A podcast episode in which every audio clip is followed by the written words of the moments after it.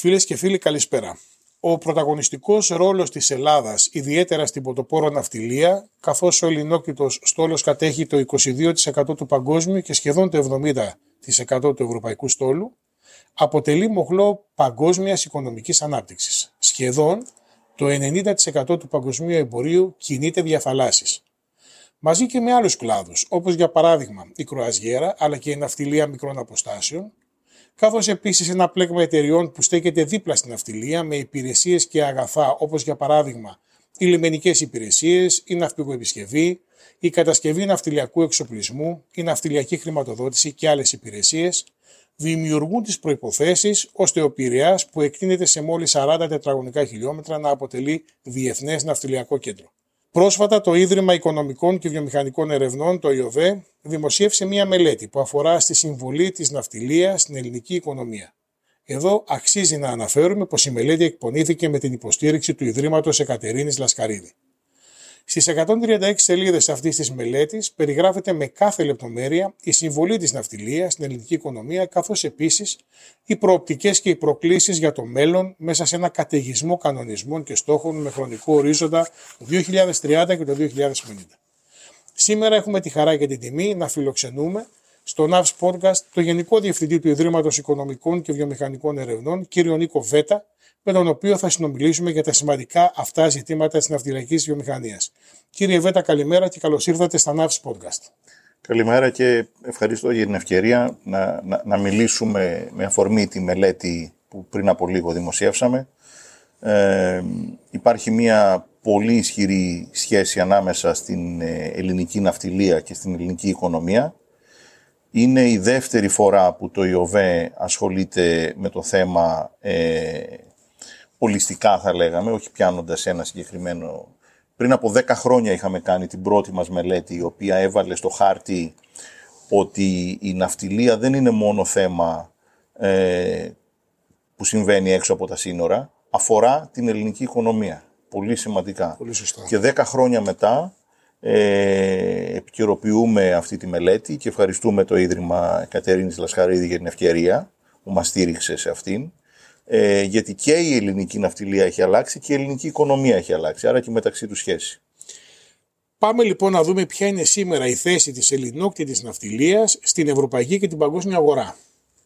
Η ελληνική ναυτιλία εξακολουθεί να είναι ε, πρωταγωνίστρια παγκοσμίως.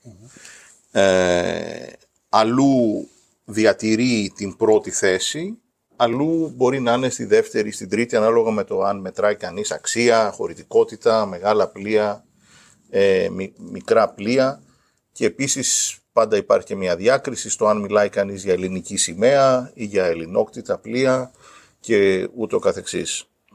Ε, πριν μπούμε στις όποιες λεπτομέρειες, έχει νομίζω σημασία να, να δει κανείς ότι το τι θα συμβεί στην ελληνική ναυτιλία ε, σε πολύ μεγάλο βαθμό θα καθοριστεί και από τις παγκόσμιες τάσεις οι οποίες αυτή τη στιγμή ε, είναι έντονες.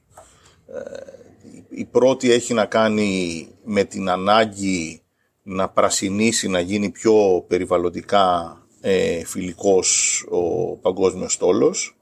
Η δεύτερη έχει να κάνει με το ότι αλλάζει το παγκόσμιο εμπόριο φαντάζομαι αυτά μπορούμε να τα κουβεντιάσουμε ίσως και λίγο αργότερα, είναι προκλήσεις και ευκαιρίες. Αλλά ε, σίγουρα όταν είσαι ένα πολύ μεγάλο μέρος της ε, παγκόσμιας ναυτιλίας, ε, θα πας και με αυτές οι οποίες είναι οι παγκόσμιες τάσεις, όσο πιο γρήγορα τις διαβάσεις, τόσο πιο, πιο καλά. Αλλά για να κρατήσουμε λίγο κάποιους, κάποιους βασικούς αριθμούς, ε, η, ο, ο, ελληνικό, ο ελληνόκτητος στόλος ε, παγκοσμίως είναι ε, ο μεγαλύτερος αν το μετρήσουμε ως χωρητικότητα. Ε, μακράν ε, υψηλότερος από τον δεύτερο που είναι η Κίνα και τον τρίτο που είναι ε, η, η, η Ιαπωνία. Εάν το πάμε σε αξία, η αξία, ε, στην αξία η Ελλάδα είναι δεύτερη μετά την Κίνα. Έχει μια μικρή διαφορά με συνολική αξία του του στόλου λίγο πάνω από τα 160 δισεκατομμύρια, αν, το αρθρήσουμε αυτό. Ε, ενδιαφέρον μάλιστα εδώ είναι ότι σύμφωνα και με τα επίσημα στοιχεία της ε, Ένωσης Ελλήνων Εφοπλιστών η μέση ηλικία του ελληνόκτητου στόλου είναι λίγο χαμηλότερη από τον παγκόσμιο και αυτό μας φέρνει στο τρίτο το οποίο είναι το πιο σημαντικό που είναι οι επενδύσεις. Ε, γιατί η παρουσία σου δεν είναι μόνο τι είσαι σήμερα αλλά τι χτίζεις για να είσαι αύριο. Επενδύσεις κατά κύριο λόγο αφορά ε, ένα, ένα, πρόγραμμα παραγγελιών ε, νεότευτων πλοίων. Εκεί η Ελλάδα, ε, ο, ο ελληνικός στόλος, ε, σύμφωνα με μία μέτρηση είναι τρίτος ε, μετά την Κίνα και την Ιαπωνία. Ε, άρα η ελληνική ναυτιλία εξακολουθεί να έχει ε, πρωταγωνιστικό ρόλο παγκοσμίως. Μας δώσατε μία κατεύθυνση σχετικά με τα νούμερα που ισχύουν σήμερα. Παρ' όλα αυτά μέσα στη μελέτη παρατηρούμε και κάποια νούμερα τα οποία δεν μας χαροποιούν ιδιαίτερα. Υπάρχουν τέτοια νούμερα που θα πρέπει να κρούσουν λίγο το κόδωνα του κινδύνου για την κυβέρνηση; Θα το χώριζα σε δύο κατηγορίες. Το ένα είναι ότι υπάρχουν δυνάμεις ε, που ανέρχονται έντονα από την Ασία κυρίως, δηλαδή εντός της Ευρώπης ε, ο ελληνόκτος στόλος εξακολουθεί να είναι με διαφορά ο πιο ισχυρός ε, αλλά όπως είπαμε και πριν ε, ισχυρές οικονομίες της Ασίας που βρίσκονται και πιο άμεσα στο δρόμο του παγκόσμιου εμπορίου ενδεχόμενα αναπτύσσονται. Αυτό είναι το ένα. Και το δεύτερο έχει να κάνει με την ελληνική σημαία, όπου εκεί βλέπουμε μία σταδιακή μείωση ε, κάθε χρόνο, ειδικότερα για τα μεγάλα ποντοπόρα πλοία. Ε, αυτά είναι κυρίως που φεύγουν. Ε, σε αυτά, ενώ το 15, το 2015 ήταν γύρω στα 800 τέτοια πλοία ε, με ελληνική σημαία, αυτά πλέον είναι γύρω στα 600. Ε, αυτή η μείωση ε, έχει κάνει, εξακολουθεί να είναι ε, από τις πρώτες σημαίες μέσα στις πρώτες δέκα παγκοσμίως η ελληνική, αλλά η μείωση αυτή, εάν συνεχιστεί, σημαίνει, ε, σημαίνει συγκεκριμένα πράγματα. Ε, και πράγματι αυτό θα ήταν κάτι που θα μπορούσε να το δει η, το πώς αντιμετωπίζει η οικονομική πολιτική ε, το πλοίο. Θα ήθελα να σας ρωτήσω ποιος είναι ο ρόλος της ναυτιλίας μικρών αποστάσεων στην Ελλάδα και με ποιο τρόπο συμβάλλει στο ευρωπαϊκό ναυτιλιακό πλέγμα. Ναι, η ναυτιλία μικρών αποστάσεων είναι, είναι και αυτή ένας σημαντικός κρίκος μαζί με την Ποντοπόρα. Ε, αφορά μεταφορές οι οποίες γίνονται κατά κύριο λόγο στην ευρύτερη περιοχή μας της, της Ευρώπης και, και, και, και κοντινά ε, όσο περισσότερο εμπλέκεται η Ελλάδα συνολικά στις εμπορικές διαδρομές, τόσο πιο σημαντικό γίνεται και αυτό το κομμάτι της, ε, της κοντινής ε, ναυτιλίας. Ε, είναι από τους χώρους που έχει μεγάλο περιθώριο ε, περαιτέρω βελτίωσης ειδικά γιατί η χώρα μας είναι και, μια, και ένα σημείο εισόδου. Ένα σημείο εισόδου από την ασία και στη συνέχεια μπορείς να έχεις μια δευτερογενή μεταφορά με πλοία τα οποία καλύπτουν μικρότερες ε, αποστάσεις. Αλλά εδώ ο σχεδιασμός είναι πιο περίπλοκος. Δηλαδή εμπλέκει εναλλακτικά πολλές φορές μια σιδηροδρομική γραμμή αντί να κάνει κανείς μια διαδρομή ε, ε, από τον υδάτινο μετά την ε, μελέτη, όπως έτσι προέκυψε, ποια θα λέγατε ότι είναι τελικά η συμβολή της ναυτιλίας στην ελληνική οικονομία; Να, να, να ξεχωρίσουμε δύο πράγματα. Το, το, το ένα στο οποίο θα εντοπίσω περισσότερο την προσοχή μας έχει να κάνει με το να μετρήσει κανείς τι σου κάνει η, η ναυτιλία στο, στο, στο εθνικό προϊόν, στις δουλειές και ούτω καθεξής. Αλλά υπάρχει κάτι άλλο που είναι σημαντικό, οπότε ας το πω πρώτο. Είναι ότι για την ελληνική οικονομία, μια οικονομία που ας μην ξεχνάμε μετά την παγκόσμια κρίση του 2008 αρχίσαμε τα προγράμματα το 2010, μείναμε σε προγράμματα και ύφεση για 8 χρόνια, προσπαθούσε να βρει ένα, ένα, ένα κλαδί για να πιαστεί μέσα σε όλο αυτό το, έτσι, την, την πλημμύρα της ύφεσης. Η ναυτιλία είναι ένας χώρος που σου δίνει εισοδήματα και δουλειές, ακόμη και όταν κάτι εγχωρίως μπορεί να μην πηγαίνει καλά. Να το πω αλλιώς, εάν ήθελε κανείς να έχει μία δεύτερη γραμμή εισοδημάτων στη χώρα, η οποία να εξισορροπεί ενδεχόμενα κάτι που δεν πηγαίνει καλά για άλλους λόγους, σου προσφέρει δηλαδή μία, μία, μία ασφάλεια. Έτσι, φτιάχνεις, εάν, ε, ε, εάν έτσι τελείως θεωρητικά κάποιος έφτιαχνε ένα χαρτοφυλάκιο στη χώρα, είναι σαν να βάζεις μία μετοχή η οποία κινείται, μπορεί να κινηθεί θετικά ή να, ή να έχει λιγότερες απώλειες. Έτσι. Και αυτό το είδαμε. Μέσα στην κρίση ναι. ήταν ένας χώρος ε, ο οποίος και έφερε χρήματα στη χώρα και κυρίως κράτησε δουλειές για ανθρώπους που αλλιώς θα είχαν σηκωθεί και θα είχαν φύγει εκτός χώρας. Άρα το ένα είναι ότι μπορεί να κινηθεί κόντρα. Δεν εξαρτάται από την εσωτερική ζήτηση. Εξαρτάται από την παγκόσμια ζήτηση. Αυτό είναι το ένα. Το δεύτερο είναι η συνεισφορά που έχει η... και αυτή ήταν μια μέτρηση που την είχαμε κάνει και πριν από 10 χρόνια και την ξανακάνουμε αυτή τη μέτρηση. Εάν βάλει κανείς όλες τις επιδράσεις, δηλαδή τι παίρνεις από προμηθευτές, τι γίνονται τα εισοδήματα που ξοδεύονται, περίπου 8% του ελληνικού ΑΕΠ οφείλεται συνολικά στην ναυτιλία. Με όλες τις έμεσες και τις προκαλούμενες επιδράσεις, όπως σας είπα, 7,9 το μετράει η, μελέτη με τα τελευταία δεδομένα, το οποίο είναι ένα πολύ μεγάλο, ε, είναι κάτι το οποίο δεν το σκέφτεται κανείς, γιατί όταν, όταν, όταν, όταν, ε, κινείται έτσι, στην, στο ελληνικό έδαφος, δεν το βλέπεις. Άρα υπάρχει αυτή η μεγάλη επίδραση, η οποία επίδραση είναι με, πολλά κανάλια.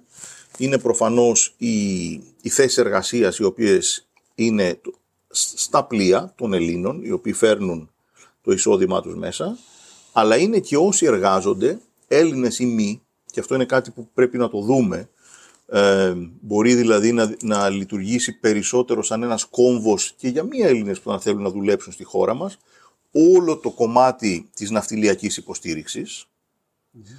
Ε, αυτό έχει αναπτυχθεί πάρα πολύ καλά τα τελευταία χρόνια, αλλά έχει περιθώρια να πολλαπλασιαστεί επί 5 και 6 φορές. Και μετά βέβαια έχεις το κομμάτι κρουαζιέρα. Η κρουαζιέρα ιδιαίτερα αν είναι ένα σημείο εκκίνησης και τερματισμού μπορεί να, έχει τεράστια, να φέρνει τεράστια έσοδα, μόνο και μόνο τα πληρώματα τα οποία θα πρέπει να μένουν και να ε, δημιουργούν ζήτηση για υπηρεσιες και είμαστε και πίσω ακόμη σε βασικές υποδομές, λιμάνια και ούτω καθεξής. Όλο αυτό σημαίνει ότι ε, όσο καλύτερα πηγαίνει η ναυτιλία, τόσο καλύτερα θα πηγαίνει και η ελληνική οικονομία. Σίγουρα βλέπουμε ότι, μια και το αναφέρατε για την κρουαζιέρα, η μελέτη αναφέρει ότι το 98% των ελληνικών λιμένων έχουν ανεπαρκή εξοπλισμό υποδοχής και το 75% είναι ακατάλληλα για κουρασγερόπλια. Θεωρείτε ότι θα μπορέσουν στο εγγύης μέλλον αυτά τα λιμάνια να πιάσουν περιβαλλοντικούς στόχους ώστε να υποδεχτούν περισσότερα κουρασγερόπλια. Η απάντηση είναι ότι πρέπει να γίνει. Σίγουρα. Και υπάρχει ένας γενικός προγραμματισμός, αλλά όσο πιο γρήγορα τρέχει αξία αυτός, τόσο καλύτερα. Πριν μπούμε σε δύο-τρία θέματα σχετικά με αυτό, να πω όμως ότι δεν βλέπω σαν ένα μοντέλο α, τουριστικής ανάπτυξης της χώρας κάθε νησί να είναι απαραίτητα νησί στο οποίο θα πιάνει ένα τεράστιο κραζερόπλιο θα πλημμυρίζει από ορισμένες χιλιάδες ανθρώπους οι οποίοι θα κάθονται τρεις ώρες και μετά θα φεύγουν. Δεν είναι νομίζω το, υπόδειγμα, το γενικό υπόδειγμα ελληνικού τουρισμού προς το οποίο θέλουμε να πάμε. Και υπάρχει και μια παγκόσμια συζήτηση, το γνωρίζετε, ότι ορισμένες ο, ο, τη, της υπερβολικής χρήσης πόρων που μπορεί αυτό να δημιουργεί. Από την άλλη μεριά υπάρχουν μέρη της χώρας τα οποία ε, τα οποία χάνουν πολύ σημαντικά εισοδήματα και χάνουν την, την έκθεση που θα μπορούσαν να έχουν σε επισκέπτες γιατί δεν έχουν τις υποδομές. Ε, άρα η κρουαζιέρα είναι κάτι το οποίο το ξεκινήσαμε αργά στη, στην Ελλάδα. Είναι κάτι το οποίο αν δούμε και το δημογραφικό προφίλ της Ευρώπης και το παγκόσμιο και θα μου πείτε πού κολλάει το δημογραφικό προφίλ. Πολλές, φο... πολλές φορές άνθρωποι οι οποίοι μπορεί να είναι μεγαλύτερης ηλικίας το βρίσκουν πιο εύκολο να μπουν σε ένα κρουαζερόπλιο και με αυτό να γυρίσουν για 10 μέρες διάφορα μέρη από το να τρέχουν μόνοι τους έτσι, με ένα αυτοκίνητο δεξιά και αριστερά. Ε, άρα είναι ένας χώρος στον οποίο και αναμένω ε, ότι θα υπάρξει ε, μεγάλη ε, επέκταση. Σχετίζεται και με αυτό που λέγαμε πριν, ότι η κρουαζιέρα δεν είναι μόνο οι άνθρωποι οι οποίοι θα έρθουν και ενδεχόμενα θα επισκεφτούν την ε, Ακρόπολη ή θα πάνε στην Σαντορίνη. Ε, είναι και όλη η υποδομή. Είναι, είναι, είναι τα πληρώματα, τα οποία μιλάμε για χιλιάδες ανθρώπους ε, και προφανώς και οι προμήθειες ε, οι, οι οποίες χρειάζονται. Να αλλάξουμε λίγο κλάδο και να πούμε το εξής. Βλέπουμε ότι το τελευταίο διάστημα έχουν έχει αναβιώσει ουσιαστικά η ναυπηγική βιομηχανία στην Ελλάδα ή τουλάχιστον προσπαθεί. Ε, ποια είναι σύμφωνα με τη μελέτη αυτή τη στιγμή η εικόνα τόσο στην ναυπήγηση αλλά όσο και στην επισκευή που κυρίως αφορά την Ελλάδα; η γενική εικόνα είναι αυτό το οποίο είπατε, ότι αναβιώνει, αλλά σιγά σιγά προσπαθεί να, να αναβιώσει. Ε, η αλήθεια είναι ότι η, η ναυπήγηση κατά κύριο λόγο και για συγκεκριμένους τεχνολογικούς και οικονομικούς λόγους έχει φύγει από την Ευρώπη και έχει μεταφερθεί κυρίως στα μεγάλα ε, ναυπηγεία της Ασίας. Ε, στην Ευρώπη έχει, έχει μείνει η πιο εξειδικευμένη ναυπήγηση κυρίως. Ε, είτε πρόκειται για μεγάλα κουραζιερόπλια, είτε για μικρά πλοία τα οποία ε, ενσωματώνουν υψηλή τεχνολογία. Εδώ δύο-τρία ζητήματα να πει κανείς επιγραμματικά. Το ένα είναι ότι εξίσου προσοδοφόρος χώρος είναι και η, η επισκευή και η αναβάθμιση των πλοίων. Δεν είναι ανάγκη να φτιάξεις κάτι από την αρχή και να το τελειώσεις. Και εδώ υπάρχει μια τεράστια ευκαιρία για Έλληνες προμηθευτές υπηρεσιών, λύσεων, τεχνολογικών λύσεων και εξοπλισμού για πλοία τα οποία αρχικά μπορεί να επισκευάζονται ή να, ε, ε, ή να φτιάχνονται στη, στη χώρα μας, αλλά άπαξ και μπεις σε αυτό το κύκλωμα, στη συνέχεια το, το όριο είναι παγκόσμιο. Ε, υπάρχει και μια συνεργασία την οποία έχουμε κάνει στο ΙΟΒΕ με την Χεμέξπο που είναι ένας ε, οργανισμός ε, επιχειρήσεων που πουλούν υπηρεσίες και προϊόντα στην παγκόσμια ναυτιλία, εκεί θα μπορούσε να υπάρχει μια καταπληκτική περαιτέρω διασύνδεση της ελληνικής μεταποίησης με την ε, επισκευή και, και ναυπήγηση. Ε, αυτό είναι το ένα. Το δεύτερο είναι ότι μία από τις πολύ μεγάλες προκλήσεις παγκόσμιας ναυτιλίας είναι η τεχνολογική αναβάθμιση από την ψηφιακή άποψη. Αυτόνομα πλοία, η χρήση δεδομένων ε, με συνεχή χρόνο έως και τεχνητή νοημοσύνη. Αυτό δεν είναι ε, μυθιστόρημα, είναι κάτι στο οποίο δουλεύει ο κλάδος τώρα. Άρα όταν πλέον μιλάμε για ναυπήγηση δεν μιλάμε για κάτι το οποίο είναι απαραίτητα ε, κάτι περιβαλλοντικά ε, επιβαρυντικό ή κάτι το οποίο είναι μόνο έντασης εργασίας ε, μη εξειδικευμένης μιλάμε για κάτι το οποίο ενσωματώνει πάρα πολύ τεχνολογία. Και όλο και περισσότερο και το να φτιαχτούν, ε, να υπάρξει μια τέτοια διασύνδεση με τους Έλληνες μηχανικούς και δεδομένου ότι υπάρχουν και τα ελληνόκτητα πλοία, αυτό είναι άλλη μια τεράστια ευκαιρία. Είπατε λοιπόν κύριε Βέτα ότι η ναυτιλία κινείται, ε, μπορούμε να πούμε ότι η ναυπήγηση και οι επισκευές προχωράνε, τα big data, ε, η πράσινη μετάβαση και η τεχνητή νοημοσύνη. Φυσικά είναι project τα οποία ήδη τρέχουν. Τώρα λοιπόν η ερώτηση είναι η εξής. Ε, αυτή τη στιγμή η ναυτιλιακή χρηματοδότηση είναι επαρκής για να μπορέσει κάποιος να πει ότι θα μπορώ να δανειστώ ε, ώστε να προχωρήσω και να ανταποκριθώ στους νέους περιβαλλοντικούς κανονισμούς ή χρειαζόμαστε καλά πράγματα να κάνουμε σε επίπεδο πάντα κυβερνητικό; Κοιτάξτε, εδώ ε, να, ξεχωρίσουμε πρώτα απ' όλα το πώς πηγαίνει ε, η ελληνική ναυτιλία από την παγκόσμια. Όταν λέω να το ξεχωρίσουμε, να τονίσουμε μάλλον ότι είναι ένας κλάδος στον οποίο η, η Ελλάδα μπορεί να παίξει με παγκόσμιους όρους.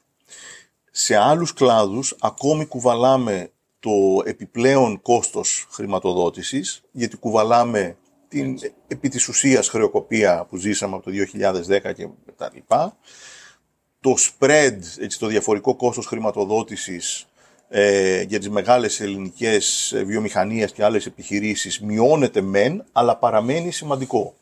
Η ελληνική ναυτιλία δεν έχει αυτό το μειονέκτημα.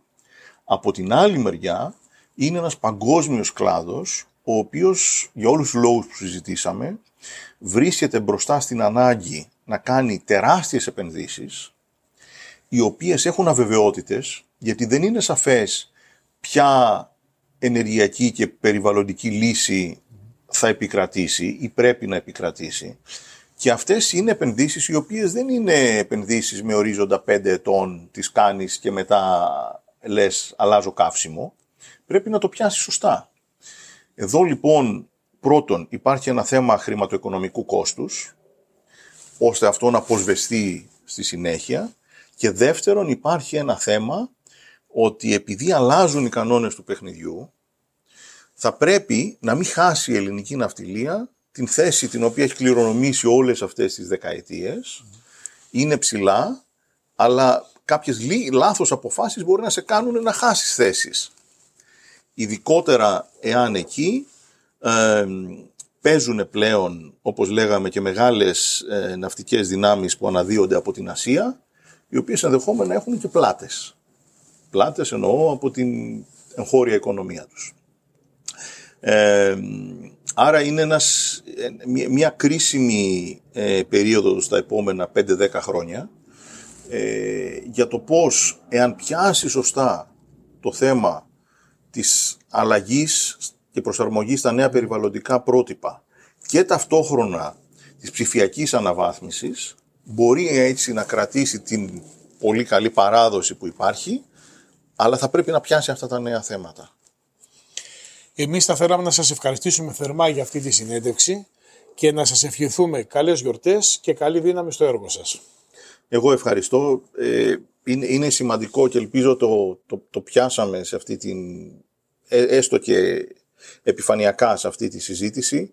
Ε, η ελληνική ναυτιλία δεν είναι μόνο θέμα της ελληνικής ναυτιλίας, είναι θέμα της ελληνικής οικονομίας. Ε, σχετίζεται με το τι δουλειές δημιουργούνται, σχετίζεται με το να μην σβήσουν επαγγέλματα γύρω από την αυτιλία, αλλά να πάρουν μια, μια δεύτερη πνοή. Και με την ευκαιρία βέβαια να τονίσω ότι η μελέτη μας είναι ε, ελεύθερα διαθέσιμη ε, στη σελίδα μας για όποιον θέλει να, να μπει κατά τη διάρκεια των εορτών ή αργότερα και να, και να δει τις λεπτομέρειες. Σας ευχαριστούμε πολύ.